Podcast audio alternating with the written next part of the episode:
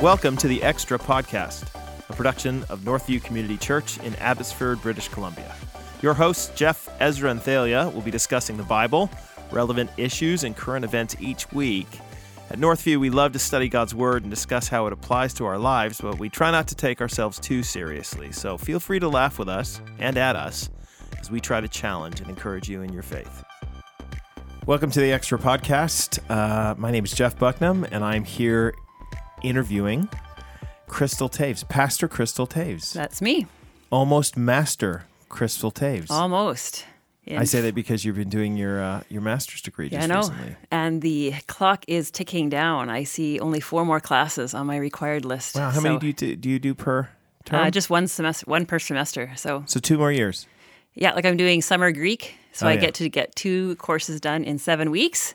I get to do eight months worth of work in seven weeks Piece of cake. over summer. Yeah, no problem. It's easy. That's Yeah. how I did. Actually, did a lot of that. yeah, I did Hebrew two years ago, so I kind of know what I'm getting into. Yeah, that's great. And then after that, I have so next fall and next spring, I will be done my coursework by next April. At and your degree time. is a Master of Arts at Regent. Yep. Yeah, Master of Arts in Theology. That's great. Yeah. Well, there's a lot more uh, to the background on how it is that you arrived at this place of getting your Master of Arts in Theology. Um, so I want to know a little bit about you. I mean, I do, but I want the people to hear a little bit more about you, Crystal. Sure. Uh, you grew up as a small Chinese child. Is that true? No, Okay. but I grew up not in Canada, so Okay. that's true. Okay. Go. Yeah. No. Okay. Like, where did you? What? You didn't grow up in Canada? well, I was in Nepal till I was four. Really? Yeah. So what I were was you doing born. in Nepal?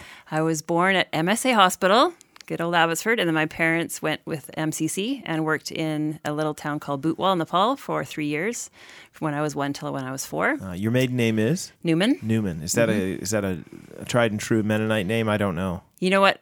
We always thought it was, but my son Trevor was just at the Auschwitz Holocaust Museum and he saw Newman in the names of Jewish people that had gone through. Uh-huh. And so we looked up Newman as an origin and it has Jewish roots. Yeah, I so, think so. have not ever actually checked that out. So oh, maybe you have Jewish background. I don't know. But my grandparents and yeah, they're all Menon- I'm Mennonite through and through for like all four sides. Okay, but So- like Mennonite brethren or Mennonite general? Brethren. Con- Ooh, so like blue blood. Yeah, yeah. Good stuff.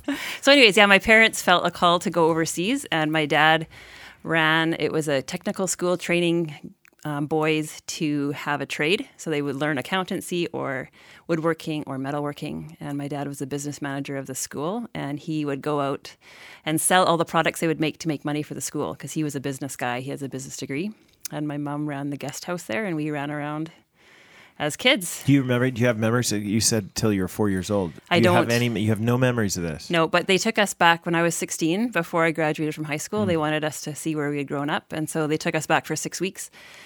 So I have memories from then. And it was really neat, actually, then to um, meet a lot of the people that knew me as kids. And they pulled out their photo album of pictures of me on the soccer field. And Oh wow! And kind of like, feel that's connect- me. Well, I know. It felt like, okay, these people know me, even though I don't remember Yeah. them. So, so then we spent six weeks there then. And then when Bob and I got married, uh, we went back for four months and volunteered out there. So, right, we'll get to Bob. yeah. He It's one can of wait those his dark, time. One of those dark moments in your life that we'll have to uh, we'll have to get through here in a minute. Listen, so you grew up in a Christian family. You have some. You have brothers and sisters. I have one brother. He's two years younger. Okay, and uh, you grew up then after four years old in Abbotsford. Yeah, my parents when they came back between uh, minist- like they had kind of two years on the mission field and then came back in between. They bought a property, five acres out in Bradner area, Yeah. and when we came back after um, the time on the mission field, they pitched a tent in the backyard and they started building a house. And we had no running water and no electricity, but they built their little homestead, Yeah. and that's where they've they're still there. So forty have some years little- later, they have a little pool there. they I've been- a pool. I've been there. You have been there, Uh-huh. yeah. it's beautiful. It's lovely. Yeah. out there. Yeah. and they have neighbors who smoke a lot of weed, which is great. Yes, but they're lovely. So it's a lovely pool party if you ever get a chance. Yeah, that's to right. go there. It's very relaxing. yeah. Um, uh, so yeah, you you uh, you grew up. With you go to MEI. Uh, high school. I Okay. went to Bradner Elementary. Okay, so you were you were a public school kid. Yep, till grade seven. Explains a lot. Yeah, yeah. And then I actually wanted to go to Clearbrook Junior, which was the public high school, because I wanted to stay with all my friends. Um, but my grandfather, who had been, at, my grandfather was principal of MEI, and then he thought he wanted to be this missionary in the public school. He went to Clearbrook Junior as a teacher and just hated it. And so my mom said, "There's no way Grandpa will be in favor of you going there." So I went to MEI Okay. to please my grandfather, And did you like and it? I actually did. Yeah. Yeah, MEI was great. So I got Yep. to tell you, I've been through the hallways of MEI. Yeah. And Crystal, I have seen your picture. I know. There's a lot of frizzy hair going on there. poofy. It's the 80s. Yeah, Big the time. bangs. Crystal yeah. Oh, Newman. Oh, yeah, that's right. Yeah. Yeah. That was. It's really yeah, very very curly. I liked it. Yeah. Was that a perm? That Yes, a it was a perm. Okay, Yeah. just making sure. Now I have natural curl, but in high school I didn't. So, yeah. So, yeah, I loved it there. I played basketball. What and what year did you track. graduate? 1988. 1988. Okay. Mm-hmm. And then what did you do is- immediately after that? 1988, I um, went to, well, I went to France right after for the summer. I wanted to learn French, and so I spent the summer on the Did Medi- you not learn French in I did. like, French immersion and stuff? No, I just went regular high school French, but I Okay. thought I would be like a, I wanted to be bilingual. That was my goal. And I didn't realize how, no, I didn't realize how Okay, hard give it me was. your best French right now. Oh, no, not right now. Crystal, you have to know. So you went to France for a year. yeah. You have to know a, some French. But you can't put me on the spot like that. I'll, Well, I'll think of some phrase. right now. Yeah. Let's pretend we went to Montreal right now and you had to order something. Um, Croque monsieur. Yeah. some pommes frites. Oh, there you go. Yeah. Pommes frites. That's the best The you've got. potato chips. I Well, speak the- better French than you do. Yeah, I'm not good on the spot. That kind of stuff. They have to kind of recall. It'll come back. Okay. But um, yeah. So I spent a summer on the Mediterranean there, and then came back here. On the Mediterranean. Yeah, right by the Italian France border Wow. with 85 Canadians. We had What were you doing? classes, French classes in the morning, and then we played volleyball and hung out at the beach all afternoon. So good time. It was great. Oh, that's Yeah. great. Then you came back and you went to UFV. UFV. And what was your degree in at UFV? Mm-hmm. I did. Well, at that time, it was just Fraser Valley College. Yeah. It was just a two-year thing. So I did two year or a year and a half there, and then I transferred to Simon Fraser University, and I had a Bachelor of Arts in English. What were you planning on doing, Crystal? What were I was you? going to be a high school teacher. Okay. Yep. What's? uh, Did you ever end up teaching high school No. at any point? No. So what happened was about. So Bob and I got married in the midst of me being in university. He was in school too. Okay, a little background on Bob. Where's he from? Bob is from Saskatoon Okay. and you met Bob where? here Okay. in Abbotsford. So he is What four, was he doing in Abbotsford? he is four years older than me, and he came out here, went to Columbia Bible College for two years, and then he went back to Saskatoon. And after having two years out here, he was like, I can't stay in Saskatoon. So he came back, moved out here permanently. And when he moved out here, um, I was just graduating from high school, and I met him like a year or two later. He started attending our church, knew some friends there, and so, yeah, little, and you're the church that you attended, Bakerview, is that right? yeah. For all those years, was that? Yeah. Yeah, Bakerview uh, Mennonite Brethren. yeah. My grandpa was the first moderator. He What's a moderator? orchestrated the split For those off of you who don't, don't know, like He what was like first kind of leader of the elder board, Okay. like the chair of the board. and Yeah. he orchestrated a split. well, not the split, but he Clearbrook Church. They came off of Clearbrook Church. Okay. Clearbrook Church was all German speaking, and my grandpa was like, "My kids are not going to want to go to a German speaking church all their life. They want something that's going to be in English." And he was told, "You can't." At that time, he was told, "You can't become a Christian in English." What? And so he thought, Really? "We need to start a different church." That was kind of the mentality at Clearbrook Church that it was, you had to be German. and so, because I don't know Sorry, why. I'm just trying to think. Of, so German was the heavenly language. I guess, even though it was Greek in the Bible and Hebrew and Aramaic that Jesus spoke. Oh, German's closer, I guess. Yeah. In English. So, anyways, he orchestrated a very. It was a very congenial kind of. Ended up being a church plant, and he's he planted Bakerview, and my family has been there ever since. So your family planted Bakerview Church. Well, my grandpa was the first. Yeah, he was Wow. the one that started it. They were charter members. Wow, So my aunt was the first one that got married there, and my parents shortly after. that's remarkable. So yeah, And so you that's were where I grew for, up. for a number of years. But you met Bob, and you were in, in those years. You got married to him. Yep, And why, by the way? because he made me laugh. Bob has a great sense of humor. uh, yeah, Crystal's husband is a real estate agent in town. He's actually an excellent real estate agent in town. So there we go. Plug for Bob there we go. Taves. Good. Uh, he, but he is a delightful guy, just warm-hearted. Yeah, So if you like your real estate agents not taking themselves too seriously, Bob Taves is your dude. he's a good guy. he yeah. is a very good guy. Yeah. And so um, you met him. What year did you get married? 1990. I was only 20. Oh, years wow. Old, and he 20 was, years old. I know. I was young. I didn't know what I was doing. No. I thought she, my wife. Yeah, we got married. I think she was in twenty as well. yeah, Yeah. a lot of women make mistakes at those ages. I haven't regretted it, Oh, so that's good. That's good. I'm not sure. But I think about my daughter, who's now 20, turning 21. know. I, think, wow, I was already married a year. And you think, oh That's dear, crazy. Yeah. Don't what was you- I doing? Don't you dare, honey. Yeah. Yeah.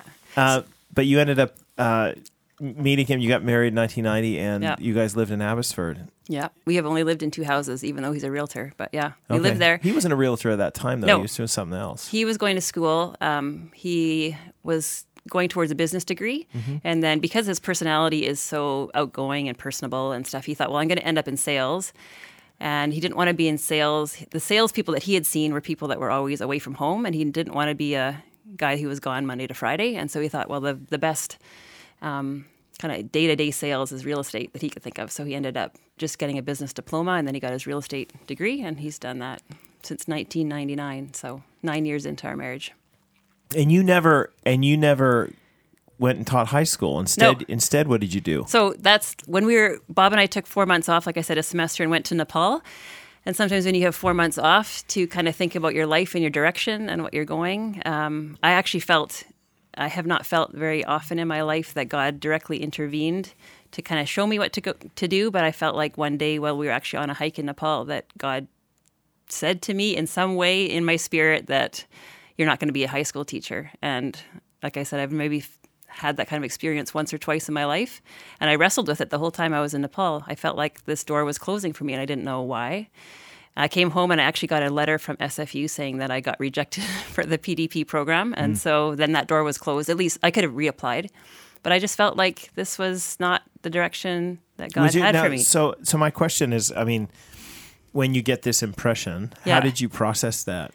I talked about it with Bob and with all the people that I knew at the mission field. And I sent my mom and dad a note and I said, This is what I kind of feel like I'm not supposed to do it. And, they, all affirmed that. they were all kind of wondering, Hmm. like, because that had been my direction. My grandpa, who I said like was the principal of MEI, like he was tried and true. Like you have to be an educator and you Yeah. have to teach history and you have to teach right. And he kind of wondered what I was doing, but they all kind of thought, well, we'll see it, see how it goes in the end. Right. And I remember actually writing my grandpa a letter when I started writing or teaching Bible study Hmm. and said, I think and now I know how I want to teach or what I want to teach. Yeah. And for him, that was just a real encouragement. And Crystal, how did you get involved in ministry then? Like uh, after all, after all these years. Yeah. So I, because I didn't know what I was going to do, I just kind of felt like I shouldn't go into teaching. That just felt like what I was um, not supposed to do. Bob said, well, let's start having a family. so it ended up that we did. And when I was home with kids, um, we had a woman at Bakerview who was um, kind of, she was teaching at CanIL uh, with Wycliffe Bible translators. She was just there for a brief season, but she started up a women's Bible study at the church at Bakerview. And I was home with kids, and so I started going. And so this woman, Marty, kind of took me under her wing and said, I see leadership potential in you. And she encouraged me to do all these precept training and all these different courses. And then when she actually left um, to go back to, now they live in um, North Carolina, working with CanIL or with Wycliffe, she kind of passed the reins to me and said, Will you kind of keep this going? And so that was my first, like I said, I realized, oh, I love teaching, but it's teaching the Bible that I love doing. And You- so, yeah, it was just a volunteer opportunity. And then you ended up coming to to Northview through a. Uh, we had an opening, as I recall. It was Yeah. after I, I I got here. I remember uh, the former uh, women's pastor Bev Peters. She ended up hiring you to be an admin Yeah. assistant. Yeah. That's how you you ended up coming to Northview. It wasn't because you chose to come to Northview. Well, we had started attending because our boys, one of the reasons was our boys were both playing hockey, mm. and Bob is just wanted to be involved in their hockey coaching. And so there's about four years where we never went to church as a family because Bakerview just had Sunday morning services. And we finally sat down one day and thought, this is stupid. Our kids are never seeing us in church as a family. We don't want this to be the legacy that we leave them. And so our solution at the time was to start coming Saturday nights. And so that was why I saw the job opportunity or the option actually. So we were here one Saturday night. Uh, I had just thought of starting to look for work because we were in the midst of the big real estate recession in 2008, and it just felt prudent to have more than one income because I was working for Bob at the time. We were home with kids, and I was working for him. And so um, I started look, or I saw this opportunity. I thought, wow, I wonder if this is where God would have me go. And so I applied for the admin assistant job and had the opportunity to work under Bev for two years and learned a lot from her. She gave me a lot of opportunity to um, lead stuff, and so well, she was, was the one that when, when she left, she was the one that she was relatively adamant that you carry on her work here. Yeah, and then we we put you on the on the hot seat. Well, we yeah we gave you a year to fail, and Yeah. you never did. yeah. Still haven't. I know. I call it my year-long job interview. It was basically. It was basically- we'll see how you do at this, Crystal, and we'll let you know in No June. pressure, yeah. Crystal. It's not like anyone's watching everything you do. Yeah. But no, you did. You did great. And then uh, I want to get into a little bit of your passions for your ministry. I know that you have a particular love for the Word of God and making sure that women learn it and Yeah. understand it and some of that kind of thing. But before we do, I, I am. You do have one part of your story that we haven't talked about yet, and that is that you have three children, Yeah, uh, two boys and a girl. yeah, But you also had another yeah, uh, that was probably. I'm assuming that's one of the hardest moments of your life. yeah. Yeah, can you just tell us what happened? Sure. So um, Clayton was born um, 1996. He's our oldest, and then Jessica 1998. And then we thought we might that might be it. We might just have two kids, but then found out that I was pregnant with a third, and uh, went for early ultrasounds because um, I had had a tubal pregnancy in between, and so they were worried. Oh, whenever I got pregnant, they would get me for an early ultrasound because they didn't want that to happen again. So found out really early on that I was pregnant with twins, and so we were like, "Wow, this is going to be."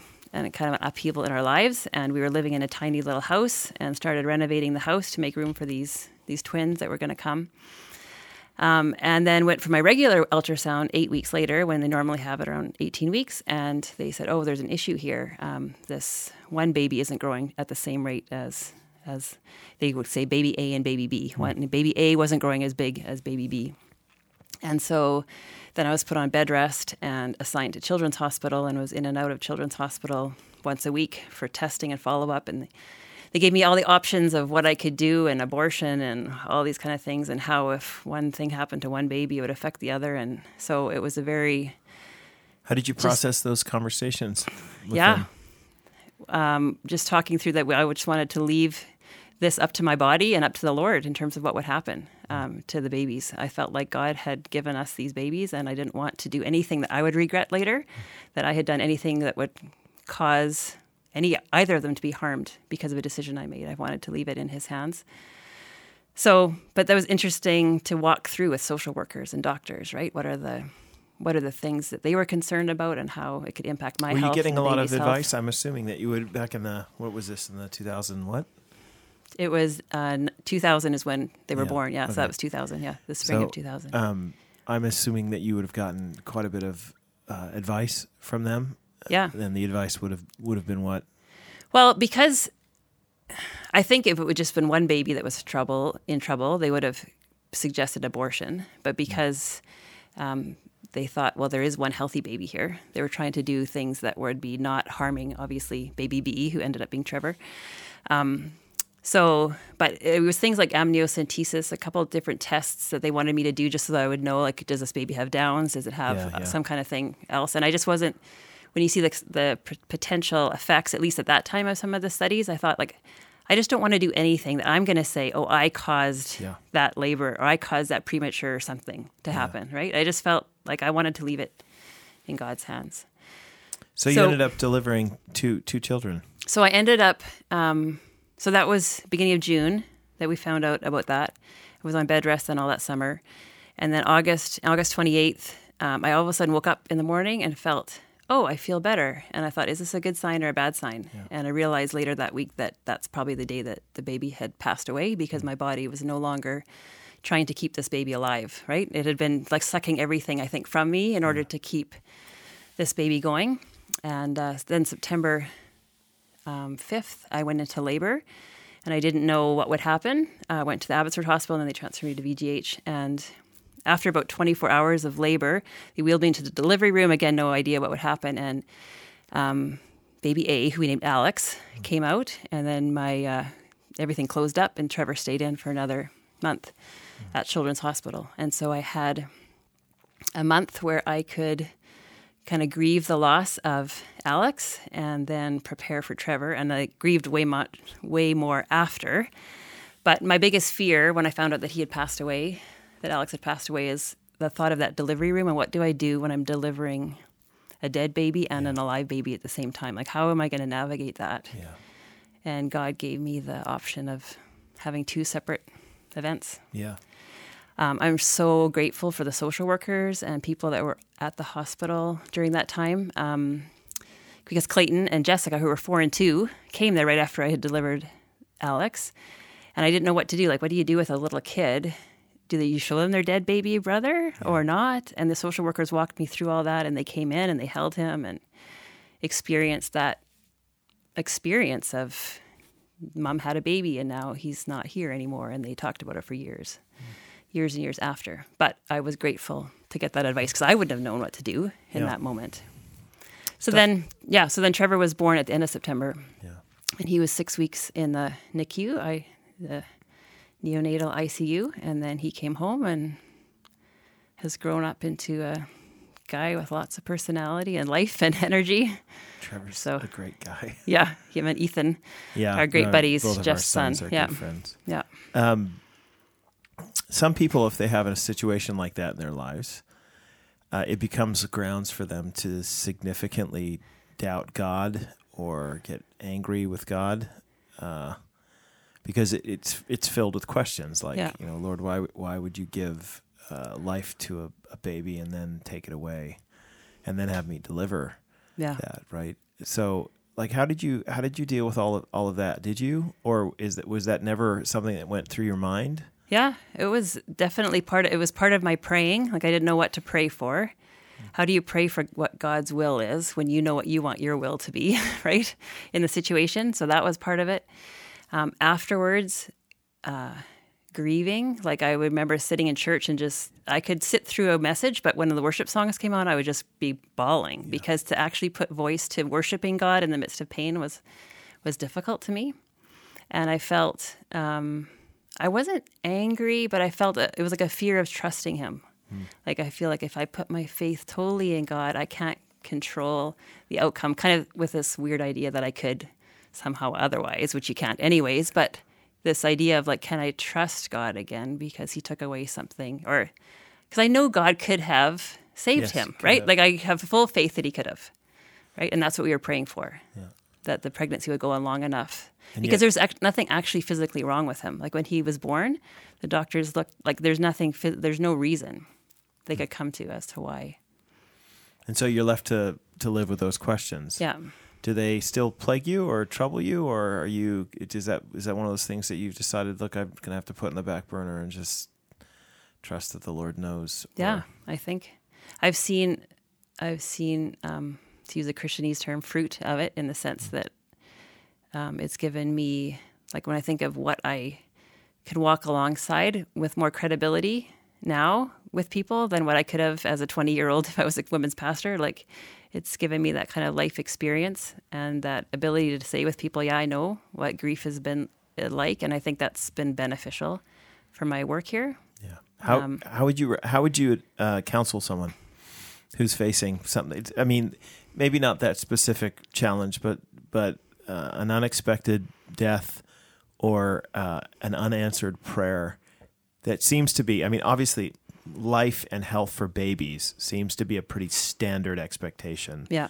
for what God should do. Yeah, it doesn't seem do like it- something that would be outside of No, his will, no, right? like- yeah, This is a pretty easy one. yeah, and yet it didn't turn out that way. So how would you, how would Yeah. you counsel somebody who is facing a disappointment with God, kind of thinking, but this is just something that God, clearly God, you would want this marriage to go right, or you'd want this child to live, or might you know Yeah. whatever. yeah.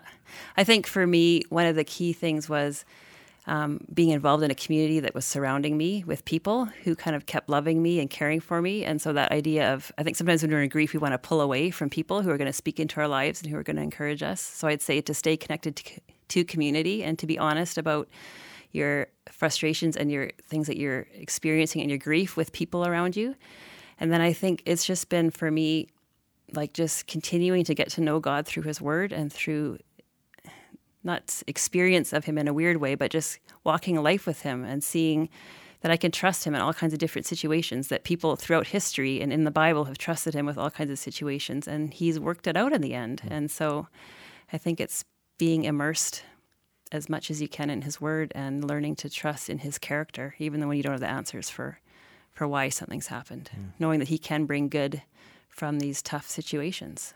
Yeah, and there are these questions that you'll always have, I think, in your mind. I mean, I have them, you have them. The longer yeah. you live, the more disappointments you'll face because you think your life ought to go one way and it doesn't in whatever circumstance, and God doesn't answer a prayer, even in little things or big things, whether it's, I mean, yeah. Yeah. I mean, these are the challenges that we face. Why doesn't God answer the prayer I want? And the, the approach some of us take is that we get really angry and bitter, and you know, I'm not going to believe in you now, God, or yeah. I do believe in you, but you can't be trusted in any way. Yeah.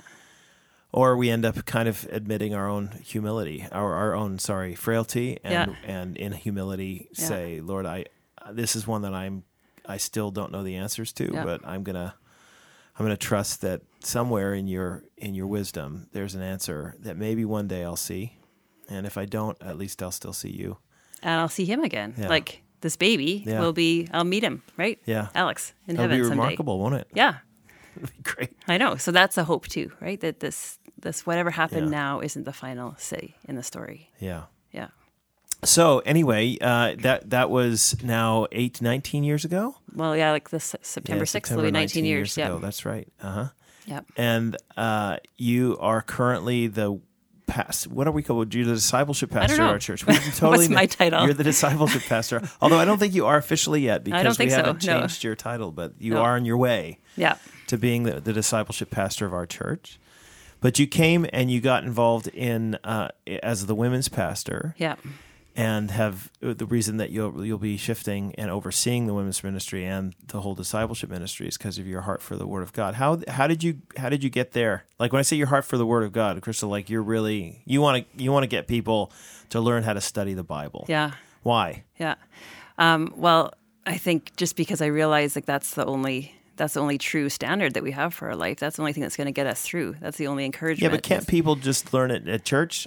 Like listen to the pastor preach and stuff like you're you're pretty adamant that that's not enough no it has to be i mean i would love everyone to be in the word daily but i mean to have Just some kind it? of regularly studying qu- praying through it okay. asking questions of it yeah. yeah yeah i mean i have found it like i've said in those times of sorrow and trial and uncertainty like that was my lifeline and so i want other people to experience as their lifeline and not as um, like people some people, if they don't know how to read it properly, they'll just kind of see it as a self help book, right? And I just want people desperately to understand the Bible for what it is like a story of God revealing himself in history to people and showing himself to be who he is, um, and us reading it rightly so that we have the right expectations of who he is, what we can expect from our life, and yeah, so when you say reading, reading it, it, rightly, so I want to engage with me a little bit. So, uh, what are the the most irritating to Crystal Taves? The what are the most irritating ways that people don't read the Bible rightly? Well, they don't understand what it is. So, like I said, they'll pick it up like a self help book and they'll just kind of look for little bits and phrases they can add to their life. Like it's this magic it, incantation book, and that you yeah. can lift everything out and speak these little words over your life, and yeah, I was magic in, fairy dust. Exactly. Yeah. I was in Fort Langley a while ago, and I was reading. It was not a Christian bookstore, which is a bookstore, but they had like the marijuana Bible and the Fisherman's Bible and the. I'm sorry, the, the what? The okay, mar- I'll explain. there's a marijuana Bible, but and the Crystal Bible, but they weren't smoke it too. It wasn't like Bibles with marijuana stuff in it or Bibles with crystal stuff. It was like a book on marijuana. And they oh, called oh, it the marijuana Bible, right? And it was a book on crystals, and they called it the Crystal Bible, like you know, like the, yeah, yeah. the you know New Age crystals. And it was a book on cooking, and they called it Cooker's Bible or whatever, the Chef's Bible.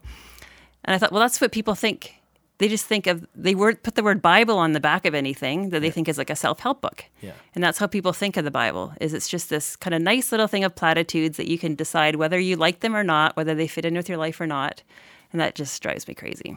So that's but the the What's wrong with that?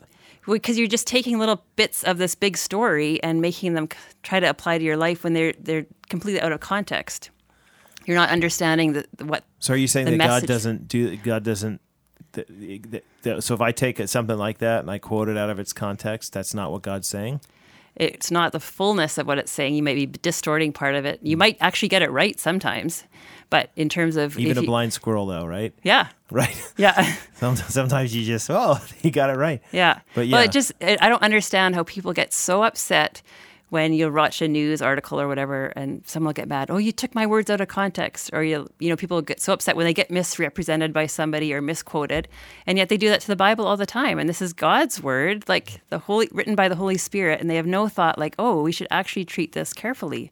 And we should learn how to read it. And we should read a whole book at a time, not just take out three words and make a whole sermon on it. Yeah. So, So- is that the, that's the big one that drives you nuts? The out of context. yeah. Yeah. And then others? Well, putting, like I said, if you don't understand the Bible as one big piece, one big story of Revelation, you just kind of match different sections together in ways that don't make any sense. And you kind of cobble together this theology by taking this piece from Haggai and this piece from, which is, I guess, out of context, the same kind of idea. It is, but a lot of you people stick will, them together and you come up with some weird theology. with some weird thing. Right. And so many people will just preach and they'll use the Bible kind of to jump off to get onto their own little tangent about something they want to speak about, not actually saying, I want to kind of teach what God's teaching here. It's like they use it as a springboard for their own advice or their own, I don't know.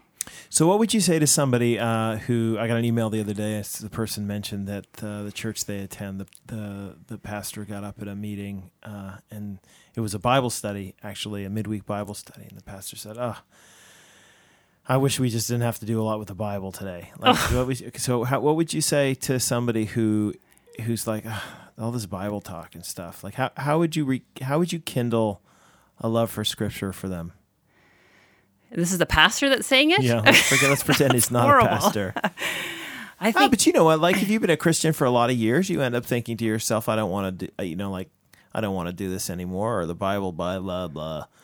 Like, how, what what gives the Bible uh, life to you? Like, in, like, what is it that you would recommend to somebody about about that? Like, how would you help help people? So somebody that just wanted to, yeah, study the Bible on their own and kind of experience, I would say, read through something really slowly, like the Psalms, and just pray through it. Like as ideas come up that talk about, you know, how great God is, like pray songs, pray praises to Him, as if as the Psalms expose areas in which us humans fail, like confess things to Him, make it actually medit- meditate on it, so that you see how God, God's word is guiding you to praise Him, how God's word's guiding you to confess things, and is actually personalizing like your experience with him in the sense that the psalmists are guiding you to, to make it a heart thing, not just a head thing, yeah, right?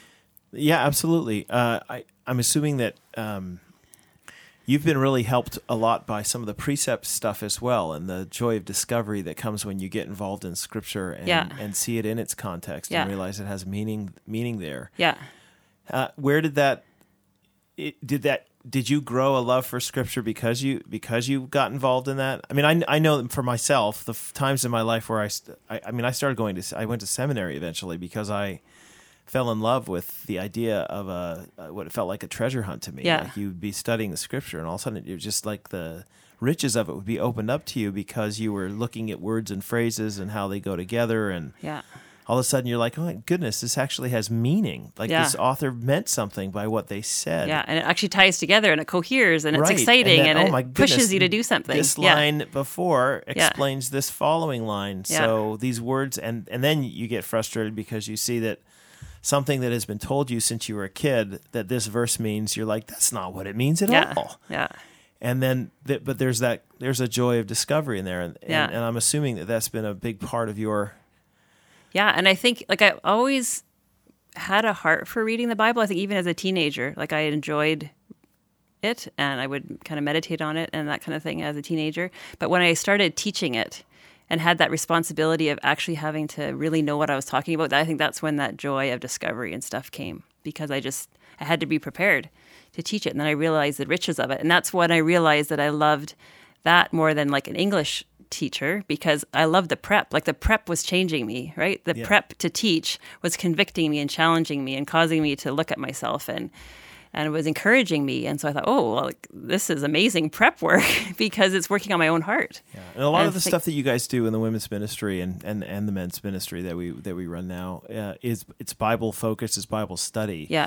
But it's a Bible study that's that way. That it's it's more of a it's it's not just elementary questions raised around a group of people sipping coffee. No. You know, it's or how do you feel about this and how do you feel about that? The, Yeah. those- it's not it's not that. It's what does this verse say in the or what do, what does this word mean in these other contexts? What does it mean in this context? What then does that mean regarding the meaning the author has in this place? And Yeah, and how does that fit in with the whole biblical Right. story of how this idea gets developed throughout the Bible? And so you end up inviting people into the process. Yep.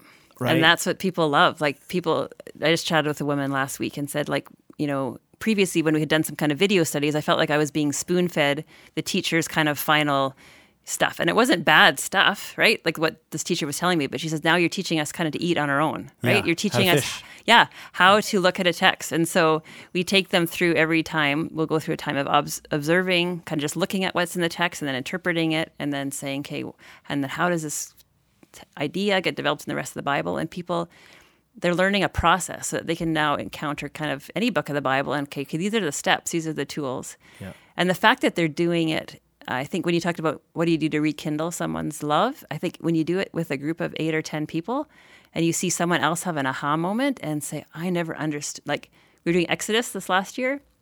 One woman had never made the connection between Jesus dying on the Passover and this whole picture of the Passover in Yeah. the Old Testament of like the blood and the lamb and us being saved from judgment because of the blood of the lamb. And she just like her brain exploded. Like Yeah. she all of a sudden understood Jesus' death in a different way than she Right. had ever had before. And so you're sitting around a table with 10 people like this, and you see people all of a sudden, oh, like this actually makes sense. Yeah. And it and all these pieces draw together and it just is encouraging Yeah. to you and it gives you a greater love for the word and for what God's done through giving us the word. Yeah. So listen, you you you have a class that you are putting on. Yeah. Uh, can I advertise that class Yes. right now? So there's a class that you are Yeah. teaching that, or that you're leading that is how to study the Bible. Kind of. Yeah. So Yeah. tell me about it. So, um, a couple of years ago, we were at the Gospel Coalition conference, Women's Gospel Coalition, and they talked about this class, this group called the Simeon Trust, and they put on courses on how to teach the Bible. And they said there's one going to be offered in Vancouver, BC, next year. And so we signed up for it. And, anyways, since then, that was 2013. Um, we've just kind of regularly, we went to the first couple conferences where they taught kind of these Bible study techniques. And then we've just been teaching them at women's ministry and at now at men's ministry and care group, community group leaders and stuff. And so we're doing it eight, eight sessions in four weeks, so like two, two kind of principles or ideas a week. And um, just teaching people how to be good Bible study, Bible readers, and Bible teachers. So So it's only four weeks, Yep. and it it's starting in May 22nd. May 22nd. And if somebody wants to find out about it, it's for for anybody. It's for Men men, and women. And women. Yeah. Like if you want to if you want to learn the joy of discovery in reading Scripture and understand how to interpret it and apply it to your Yep. life, we've got four weeks where you can learn that. morning and evening. So if people uh, want to come in the morning, they can. If they want to come in the evening, it's going to be the same people teaching morning and evening, the Yep. same material. And I'm going to be doing some of it, and we're getting a bunch of our immersed students to do some. Yep. So Freddie and Colin Don't and tell Kendra, don't tell them Freddie's involved. Yeah, it'll be great. And Greg Harris, yeah. yeah. So it'll be good. So, uh, what, what is, they? How do they get in touch with you? Uh, on the website, under, I mean, they can email me at women at northview.org, but to sign up for the course, you just go under uh, grow on the website and under discipleship, and it's listed there. Okay. And um, yeah, we have people from Northview, and then we also have some people from the village who are coming. We have some teachers from MEI who are coming, so it's open to. to Whoever lots wants of to come. So Yep. if you're interested in something like that, uh, it, give yourself a fishing pole. Yeah, Right, this is where we're handing them out. So Yeah. you should come along. Four weeks, we'll help you assemble that pole, and then you can go fishing in Yeah. the scriptures and Yeah. find all sorts of fish there. that's the goal. Crystal, thank you so much for spending time with us for a You're few welcome. minutes. It was fun. Yeah, you should. Uh, Crystal, you're not the same person as Thalia, though. No, People in our church think that Crystal and Thalia are the same person. they, are, do. They, they are yeah. not. No. Are you? Are you? You're No, not. we're No. You, okay. Because I've never seen the two of you in the same room. But just kidding. Yeah. The funniest was one Sunday, I was in the Welcome Center and I had my name tag on. And someone came up to me and said, Thalia, you're wearing the wrong name tag. they were so sure that I was Thalia that they thought, she must be wearing Crystal's You name tag. You should go with that next that time. That was awesome. I know. Just be like, yeah. yeah. Yeah. Anyway, well, good. Uh, thanks a lot for spending time with us. Thanks to Josh for sitting and being our Technical producer. technical director. Are you okay being called a director? Yeah, okay. He's shrugging and saying, sure, whatever. Yeah. Anyway, uh, take care. We'll talk to you next week. Thank you.